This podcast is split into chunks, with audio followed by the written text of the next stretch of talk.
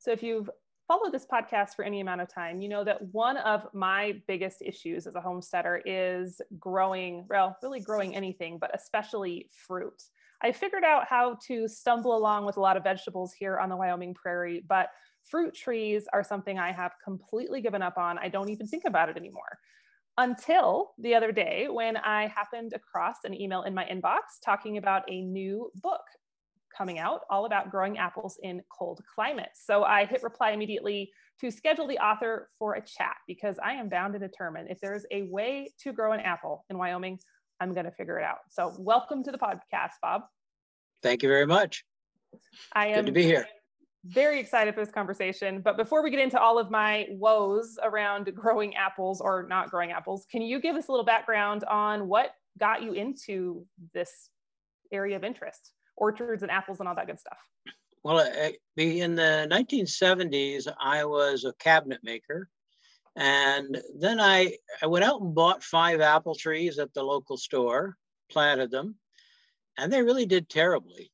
They, some of them killed back, some of them uh, never ripened, and it got me interested in in different in apple cultivars, and then I got interested in rootstocks and so forth and uh, it sort of took off from there. And I, I learned how to graft, and learning how to graft was like learning a sort of magical procedure because you take this little piece of wood from the apple that you want, stick it onto a rootstock, and somehow it unites, and lo and behold, you have a new new apple of the kind that you want. And I just thought that was miraculous. So it, it, my father actually had bought an old farm near us and just to be to be near us. And i uh, it had great soil. And where i was living before was a gravel pit and a frost pocket. So i moved over here and we started to graft apples. Then gradually we ended up now we grow about a thousand different cultivars and species of anything perennial and hardy. So, so that sort of got me into it. And apples have always been kind of our specialty yeah. So, where you live in Canada, what's your climate like in your particular region? Are you? I'm assuming you're fairly harsh. We are sort of. Uh, we're in the maritime provinces, so we're in southeastern New Brunswick. Uh, so it's very changeable. We can go to minus 40, and which mm-hmm. is Celsius or Fahrenheit's the same. Uh, or and then it can it can rise up again and all of a sudden we'll be in the 50s and then it'll plunge back down. So it's a it is a challenging climate for a lot of material. Uh, and and so we we sort of started out collecting different cultivars of apples. Some didn't work out some did. And gradually we ended up with uh, well i have probably at least 120 or 130 different cultivars of apples now. Okay so I just, I mean, I have a lot of questions for you, but I just have to, I just have to ask it straight out. I mean, we live in Southeast Wyoming, where it sounds like we're similar to you, where we can get down to, you know, 30 below, and then a week later it's up to 50 and it goes back and forth. We get a lot of blizzard type conditions with extreme wind, blowing snow. Is, is it even possible for me to grow apples, or should I just like focus on something else? No, I, I think one of the keys would be uh, you, you need moisture in the soil. So if you get really, really dry, that's going to be a bit of a problem. Uh, as far as the ups and downs go in the cold, there are a lot of apples here that originally came out of places like Russia and you know very very cold climates. Um, a, a, lot of the original apple, um, or the place where the original apples were, is in southern Kazakhstan, and a lot of those apples grew on the steppes there, which were really dry and windy and so forth. So, you know, there, I think the most important thing you'll choose is the type of apple that you're going to plant. Because you're not going to have good luck probably growing red delicious or or McIntosh or you know some of the more common ones. But places like the University of Minnesota and a lot of the, the prairie provinces, have been breeding apples now for almost a century. And a lot of those are good for like zone three conditions, even zone two conditions. So again, those apples should be able to throw anything that you can, or take anything you can throw at them. Okay. I had tried a number of years ago. I got a, a couple decent sized trees from a local nursery and they I planted them. One died immediately. The other one lingered painfully for about a year two years, and then finally I or I was actually longer than that. I gave it some time, and then it just it just kind of shriveled up and then it was gone. So I'm assuming those were just the wrong variety potentially. It could be that, and it also could be the rootstocks that they're on because every almost every tree is actually a combination of a root and then the top. So the top can be super hardy, for instance, but if it's put on like an English dwarfing rootstock or something, it's not going to survive in your in your site. So you need to have really tough rootstocks as well as tough tops. So we we graft a lot of our apples here on something called Antonovka, and that is a, a very hardy Russian um, cultivar that that produces good seedlings for for grafting onto, and they'll take you know, minus 50. So, okay. You know, they're, they're, it's really important that you, you understand that the apple is actually two different apples. And so both those have to be good. And also it depends on what kind of shape when they came from the store, what kind of shape were they in? So um, a lot, a lot of different factors there. And soil, of course, is important too. I don't know what your pH is uh, there, your acidity levels in your soil. Yeah, I I think the last time I had it tested, it was we weren't super acidic. We were pretty we were pretty middle of the road. We weren't neutral? leaning one, yeah. yeah, pretty neutral. We weren't leaning hard one way or the other. Yeah, because apples grow best just below neutral, so 6.5 to 7. That's ideal. Uh, so if you have that and you, you, know you can work in some compost and uh, and keep them at least watered well the first season uh, and stake them for wind for the first year, especially. Mm-hmm. And I would I would recommend that you probably stick with what we call standard roots. Uh, these are like an old-fashioned tree. A lot of the dwarfing rootstocks, uh, they need to be um, staked or tied up to a, a, system of posts and wires pretty much for their whole life. Otherwise, they'll lean and they tend to be sort of brittle, brittle roots. Uh, but if you have a standard root, you're going to have probably the best chance of success. Okay, that's good. I didn't, I did not realize, like you were saying, there's the rootstock and then there's the top. I did not realize there was the kind of two different pieces that you're looking at there. Yeah, they're two different plants. Okay, that's yeah, had no idea. I, I know nothing, obviously. so, um, if someone's listening or watching this, you know, maybe they're not in is uh, in an extreme client as I or climate as I am, but you know, they're thinking, you know, what do I need to look for, or what do I need to go to a hardy apple or a or just a regular apple like what parts of a climate are going to be harder on an apple tree? I know there's a lot of varieties but just kind of as a general rule. Well i mean you have the the minimum winter temperature and that is the this the essential uh, factor that determines a hardiness zone. So if you know the zone that you're in you want to try to find an apple that's rated for that zone uh, so, you know, if you're, if you go to minus 35, well, maybe you're in a zone four, or, you know, if you, if you're colder than that, go to minus 40 every winter, then you'd be in the zone three or even two. So uh, that's critical. And also, like I say, the, the rootstock is important as well. It's, it's, it's probably best to try to order from a nursery that specializes in hardy trees because a lot of the stock that's brought in it might have been grown in Washington State, right, or Oregon, and and so you ship it in and and it's soft wood because they've got a long season. It's very warm, hardly gets any frost, right? And then you stick it in to a Wyoming situation, and it does not survive well. So, for instance, our our trees here probably we can't get the kind of growth that that you could get further south, but the growth that we do get uh, has a what I call a better carbohydrate to water relation ratio. So it, they're tougher, right? And I think I think that's important as well. Okay.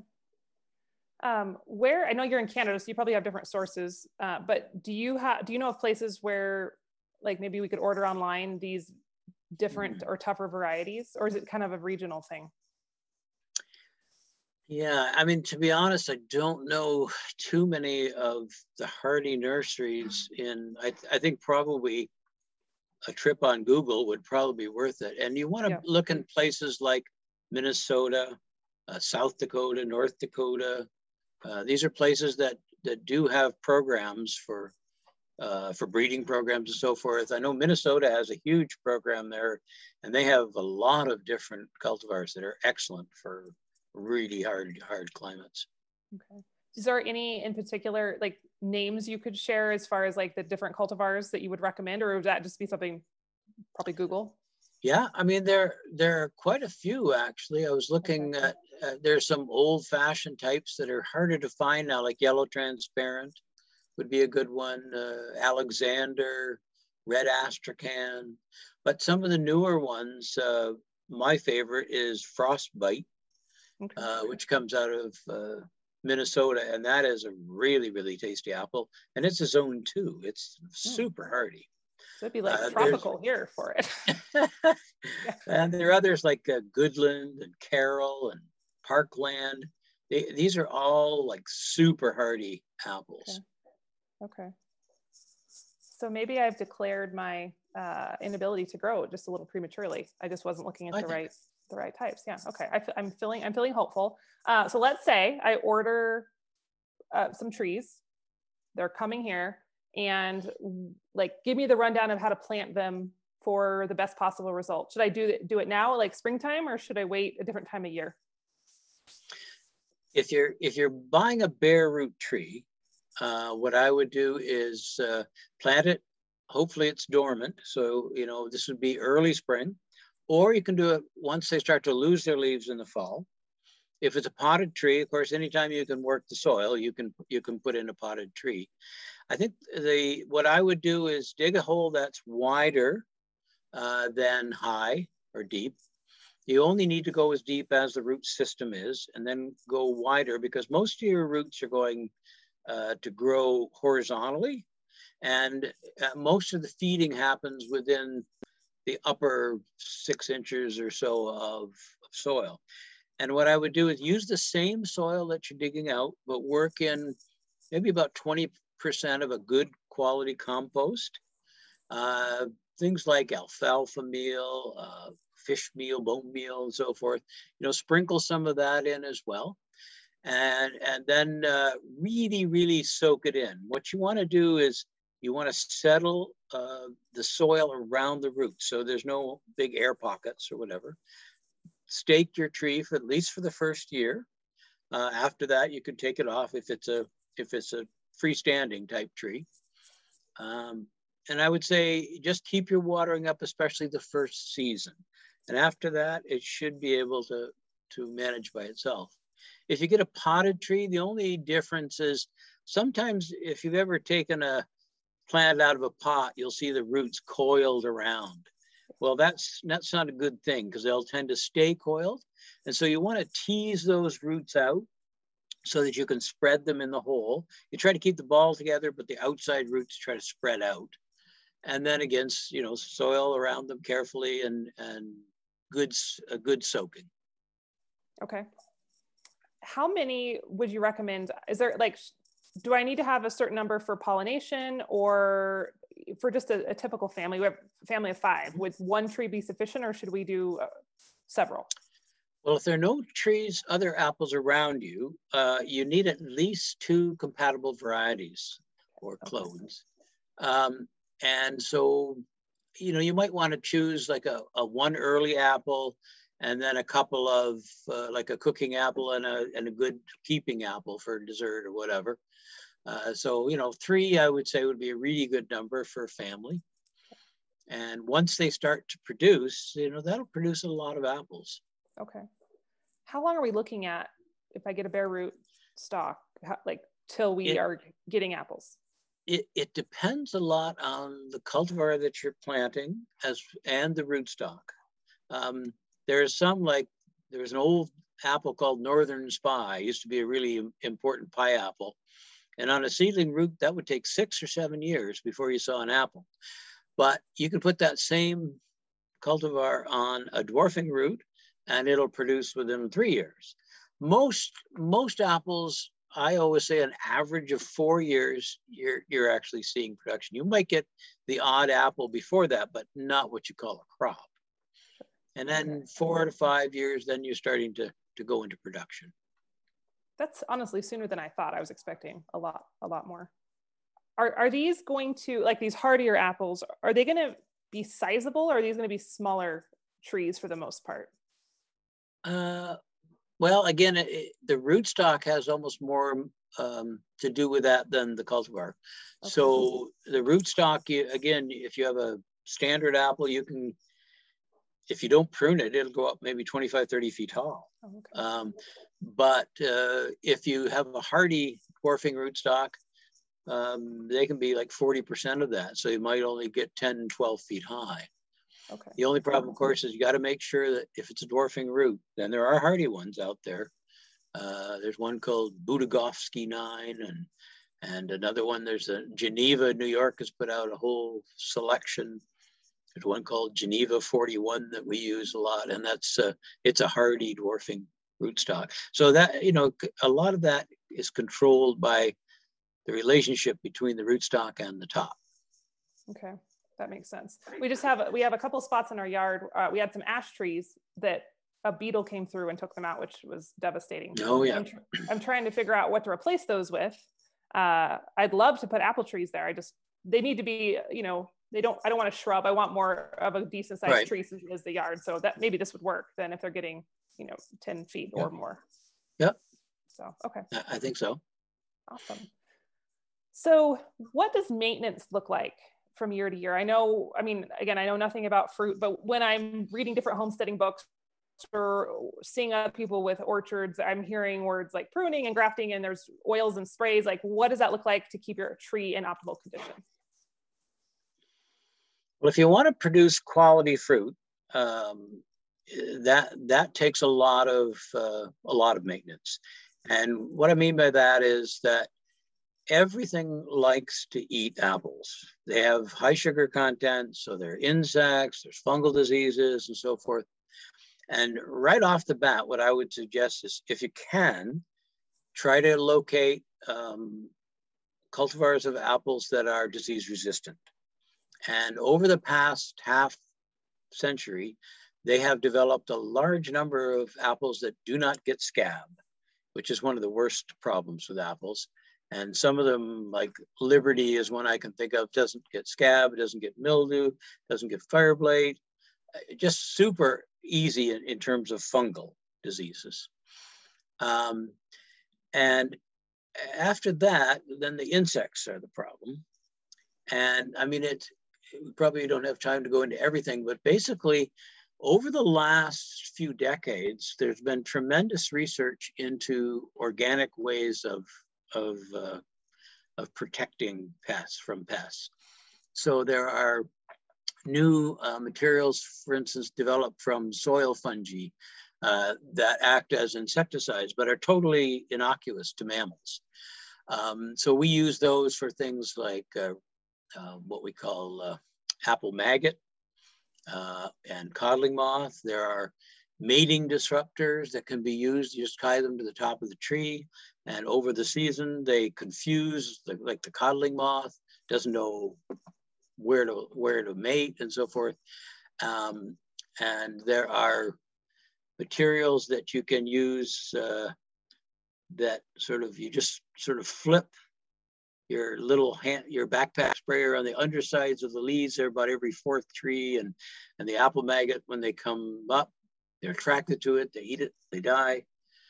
And so eh, it's kind of an exciting time because it used to be that spraying apples was a dangerous business because you're using very toxic materials and we were eating toxic materials. And so what we're seeing is a, a really a renaissance, I think, of, of apple growing that that can be done organically, which is exciting to me because we don't use pesticides or, or fungicides here. So, yeah. Um, so and, and in terms of pruning, in in the first years, what you're trying to do is create a um, a balanced scaffolding of branches. So try to maintain a single leader, so you don't ever touch the leader. And rather than cutting back branches, which is called heading back, what you want to do is just thin the branches along the stem so that you have a branch in different directions every foot or so, eight inches to a foot. And then once you've established that sort of basic scaffolding, then as it grows larger, you want to just thin thin it out so that there's so that sun and air can circulate uh, inside the tree. And if they have if they have access, if all of the flowers, for instance, or the, the fruit has access to light, you're going to get better color. It's going to ripen earlier. Um, that's what I've been doing uh, the, the last few days is in the orchard now. I'm basically going through and pruning out uh, sometimes maybe half the wood, but these are older trees that I'm dealing with. They're 40 some years old. Mm. So, uh, I mean, you know, it, it's not something you can, you can plant them and just leave them and you will get fruit. But generally it will only be good for maybe making cider or whatever. Okay. But if you want to have clean fruit, then you need to do your research. And that's one of the reasons I wrote the book was that there's so little out there on, on these new products and so forth. Um, and also the diversity of apples is something that I think needs to be kind of emphasize to people that there's there are really thousands of different apples out there. Um, but what we see now in the stores is basically you're lucky to see more than five different apples in the grocery store because what we've selected for are beautiful looking dessert apples, right? Now, in the old days, they were picked more for keeping ability, cooking, uh, sauce, baking. So yes, there were dessert apples, but uh, there was, and there was also cider because when when apples first arrived in North America, it was they were used basically to make alcoholic cider because he couldn't keep them. They had no refrigeration except for in a root cellar, and that's why they they're good keepers. Where the hard ones are good, but most of them were used to create cider because cider you could store, and it was uh, always in demand. yeah, it reminds me a lot of the heirloom vegetables, how we're so used to just certain, a few varieties at the grocery store of vegetables, but when you open up heirloom seed catalog, there's all the different colors of carrots and tomatoes. And sounds like yeah. the same thing has happened with apples.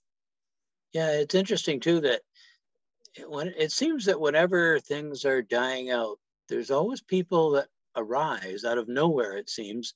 And it's the same with apples. Like you have these apple, um, what would you call them? Um, apple investigators that are going out and trying to find all these old apples in these old orchards before they're extinct. And they've recovered an innumerable number of apples. And uh, it's it's quite exciting actually. So we have things like the black Oxford, which was used to be grown in Maine, but there were only a few trees left. But now they're they're being distributed all over the country again. So it's like a it is it's kind of this renaissance. It's this yeah. and there's so many different flavors. It's like people that tend to have the same the same flavor given to them you know over it's this sort of sweet tends to be sweet crisp juicy nothing wrong with that those are great but there's so many different uh, textures and tastes and so forth. Yeah worth exploring for sure all the, yeah. the the wide world. Yes what's your favorite variety personally well, for me, it was always uh, what they call frostbite. It used to be called Minnesota 447. And it's just a smallish apple. Uh, but the way I describe it is it's sort of like uh, comparing wine to brandy. It's like all the, the aromas are intensified in this apple. And, and it's just, um, it's kind of like people say it tastes a bit like sugar cane and molasses and nuts and you know it's very very it's unusual uh, in flavor not like anything i've ever had before. And i mean one of the newer ones that's really good is ambrosia uh, and that's that's along the lines of your, your, sweet kind of dessert but it's a beautiful aromatic apple. Um, you know there, there's so many there's so many it's hard to uh, hard to concentrate on just one. But and how many did you say at the beginning of the interview? How many you have your orchards? How many varieties? The orchard, the orchard probably has around 60 or 70. And then I have other places that I've planted uh, newer cultivars and so forth. So we probably have 150 maybe. That's fantastic. Are you working? I'm sure at some point you're just like, eh. Um, are you working on bringing in some of those? I'm, I'm assuming some of those older varieties and kind of re re-energizing those yep cultivars. Yeah. Yeah, I mean we we we talk with other people and and have scionwood swaps, and there are again there are people that that will let me know if they have an, an, an, older apple and you know most of the time i have it already but uh, we're always finding new ones so or old ones that maybe. And also we have there we have people coming to us with wild apples they found that they think are exceptional. So you know we uh, we'll propagate those for them and maybe plant one ourselves and see what it's like. Okay. What are the main differences there? Just i mean just maybe that's an obvious question, but just the wild versus the varieties that are wild. Like, what are we looking at difference wise? Well, actually, you know, the, the apple genome is huge. It's twice as big as a human genome. And so every time the two apples cross, they produce something that's totally unique and, and usually unlike the parent, actually. Sometimes it is, but but usually they'll resemble a mother tree more than the other. But but you never know what you're going to get. You can have most most seedlings will be what I call bitters or spitters. You know, they'll they'll not be something the average person would want to eat. Um, they could be uh, quite tannic or whatever, but you can have a fabulous apple at the same time from that same cross. And so there, a lot of the wild apples that we have around here, for instance, we find in the hedgerows they're not bad, you know. I mean, you can eat them, but every once in a while you'll find one that's really, really quite tasty. But to have an apple that actually makes it commercially into the wider world, it has to taste good, generally look good. Uh, it has to be, it has to store well now. Um, and a lot of these older old timers or uh, the wild apples and so forth, they won't meet all the criteria for a commercial apple. Right. Okay how did Red Delicious become the one? Do you, do you know any history on that one? Because I don't, I don't like them. I mean, no. not to be rude to the apples, but I just don't like them, and I think there's su- such superior, even in my limited knowledge. Do you know any juicy information, pun intended, of how well, that came to be the one? It, it, actually is an interesting story. That the original uh, Red Delicious is called Hawkeye. It was found in Iowa uh, a farmer kept cutting it down and, and kept coming back and he said he finally said well if thee will wants to grow i will leave thee. And and anyway it it was actually a striped apple striped and what happened over the period of a century really is that red sports kept appearing. And these were darker colored than the original the interesting thing is that a lot of the aromatics in the apple are connected with yellow skin and green skin. And so they actually were, the apple was, quote, prettier as time went on. They kept getting redder and redder and redder, uh, but they actually were losing flavor. Originally, the, the, the apple tasted better than it does now but even so, I mean, I, I, I find it's kind of like eating cardboard. Uh, it's one of my least favorite apples, and I think a lot of people have realized that um, they've been eating it just because it looks good, right? Yes. And it has become iconic. It was the best-selling apple in North America for many, many, many years. Uh, now we have things like Gala is probably the number one apple. Um, there are still Honeycrisp is huge right now in the north. And again, Honeycrisp was chosen for that crackling uh, crispness. I don't think it's that flavorful. It's not bad, uh, but it keeps really, really well. And so the growers love it. Yes. Uh, and it's actually saved a lot of northern orchards because they used to be growing things like McIntosh and Cortland and so forth. And, and as these new apples arrive from places like New Zealand and Australia, um, they, they're cut into their market. And, and so the, uh, the Honeycrisp came along, and all of a sudden, instead of getting ninety dollars a bin in Chicago for McIntosh, they're getting five hundred dollars a bin for Honeycrisp. And so overnight, it has changed. Like I, never before has an apple taken off like Honeycrisp has. Hmm. And it's interesting because it's uh, it doesn't grow well in a lot of areas. It, it, as you go further south, it becomes mealier and softer, and so you have to have uh, those kind of warm days and crisp nights to really ripen it properly. So where would that be like your like Washington State for Honeycrisp? Where are those growing? No, predominantly? Washington State will grow them, but they're not as good as the ones grown in Minnesota or the Maritime provinces and so forth. You need that cold, um, that cold nights, and Washington State doesn't have that, so they tend to be not as tasty, not as crisp.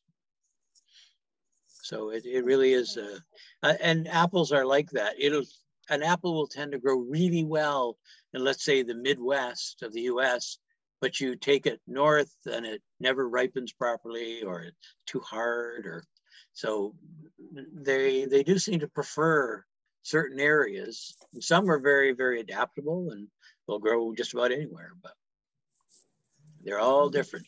Interesting. And I had wondered that, you know, what, what you said about the red delicious, if that was the case, it was for looks and not so much taste, which yeah. I, was right.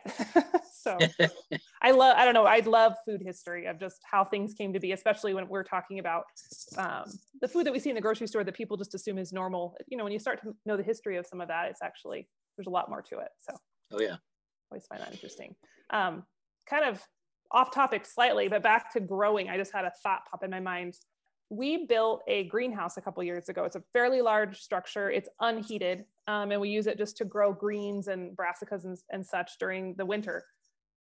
Am I correct that we would not want to put apple trees in a greenhouse situation just because maybe it would be too warm? Yeah, what, what's going to happen? It's going to heat up. You get a sunny day in the winter, it's going to heat up. It's going to, the, the, the water will come back into the cells. And then at night, it's just going to freeze and it would probably kill the trees, I would say. Okay. So unless you, unless it's, if you're keeping it sort of uh, uh, above freezing with some sort of heat, it's possible, but an apple has to go through a period of cold uh, usually in order to uh, to to complete its sort of life cycle, if you will. You know, it needs a needs a rest period, dormant period, and then a growth period, and then another dormant period. Okay. And that's what I, I think I had heard that because um, we had been researching maybe geothermal or some sort of sustainable heating systems for the, the greenhouse because eh, we know of people who grow citrus in theirs, you know, and I, but I was thinking maybe if we do do citrus, we'll keep the apples outside. Not that I'm very confident we'll grow citrus, but just for long first lands. So what is your favorite way to eat apples? I know there's so many options, but what's your number one favorite? Well, um, of course, I mean, they're good right off the tree, but um, I would say uh, an apple crisp is one of my favorite desserts. I just love an apple crisp. And also uh, uh sweet cider. Like we take uh, usually a combination of apples, but there's one called Liberty that we use a lot. And it just creates almost a syrupy uh, cider that it's just if you haven't most of the ciders you get are actually they're just apple juice they're filtered uh, they they usually have some sort of uh, preservative in them so forth. But what we do is we literally just squish the you know squeeze the juice out put it in a two liter jug and freeze it immediately. Yeah. and then when you take it out it's as good or better than when you froze it. And uh, so there are no preservatives no like a lot of them actually use baking soda as a preservative, which affects the flavor, right? Yeah, absolutely. So most people have never tried a really good fresh cider. I, have had it once or twice, and I will agree it is. There's nothing like it. Like apple juice isn't even on the same planet. It shouldn't even be no, in no, the same no. category. It's yeah. I mean, a good a good cider actually will have will be cloudy. It will have piece, you know, the they're fine, but they're pieces of apple in it, and that's what intensifies the flavor. You take those out and it's more watery. Absolutely. Yeah, for sure. Yeah, it's good, good stuff. for for your typical tree that someone like me would plant what kind of yields could i expect if i'm taking care of the tree in a reasonable way and you know it's four five six years old i mean what, what am i looking at poundage wise mm, that's a tough one because they vary so much in productivity uh, i have some that are extremely productive and you know a, a reasonably mature tree would give you a bushel of fruit okay okay yeah, I mean, if you have a small young tree, like you know, maybe I don't know how many pounds, maybe thirty pounds or something like that, but um, uh, you know, especially if you have a standard tree, you can get sometimes a, a older one might get two bushels of of apples. So. That sounds yeah, that's reasonable. I like it. well, um, Bob, we've covered a lot of ground. Thank you for answering all of my questions and I'm feeling very inspired. I think I'm going to go head to Google here once we get off and do some shopping, see what I can find. Can you give everybody the scoop on your book? Because I think by the time this episode goes live, we're recording it a little early, but the time by the time people are watching this, that your book should be on shelves. Tell us how we can find it. Well, you, you should be able to go to any books, any major bookstore or um, online, uh, and to find it. And just called Hardy Apples. It's very simple, Hardy Apples. And uh, as far as I know, it should be available pretty much any place that sells books because they're they are promoting it fairly heavily. It's a nice, it's a hard hard cover, which I'm glad to see because I find soft cover just fall apart after a while, and and a hardcover is more like a resource book, you know. Yes. Yes. And it has uh, we have we have about 90 some cultivars that you know we tell the history of and and uh, the hardiness, uh, what it looks like, and it can be used. Uh, some if people are sleuthing apples too, they can use it too to to help them ID maybe some of these older apples as well. Yes, I will say I I don't have the book yet, guys, but I do. I did see the PDF copy of it, and it was fantastic. Like I've been saying on several episodes, I'm really beefing up my book library lately of those good resources. I don't, I mean, internet's fine and dandy, but I love having things in paper that I can refer to over and over again that I can trust. And this is one that's going in the library as soon as it comes out. So um, I'm excited for it. I appreciate that. Yeah.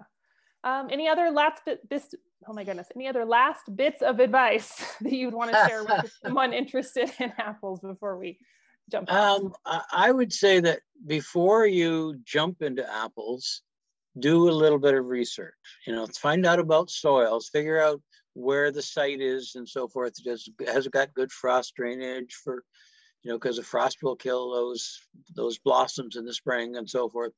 And, uh, and, and do some research about, you know, what kind of rootstocks that you think you should be having and, and what kind of uh, cultivars that you think would survive in your area. And also, what do you want to use it for? Are you going to be cooking? Because you can only eat so many fresh apples, right? So you want apples that can keep or that that are really good for pies and crisps, that sort of thing. So you know, I'd say I'd say just spend a bit of time and do your research before you just go out and buy any any apple you see. I like it. So I will. I guess I will do a little research before I go shopping today. Then so we'll try not to go off half cocked. So Thank you so much, Bob. This was awesome. Uh, everybody go out and grab a copy of Hardy Apples, the book. And I really appreciate your time. Thanks for coming on. Thank you. It was really fun.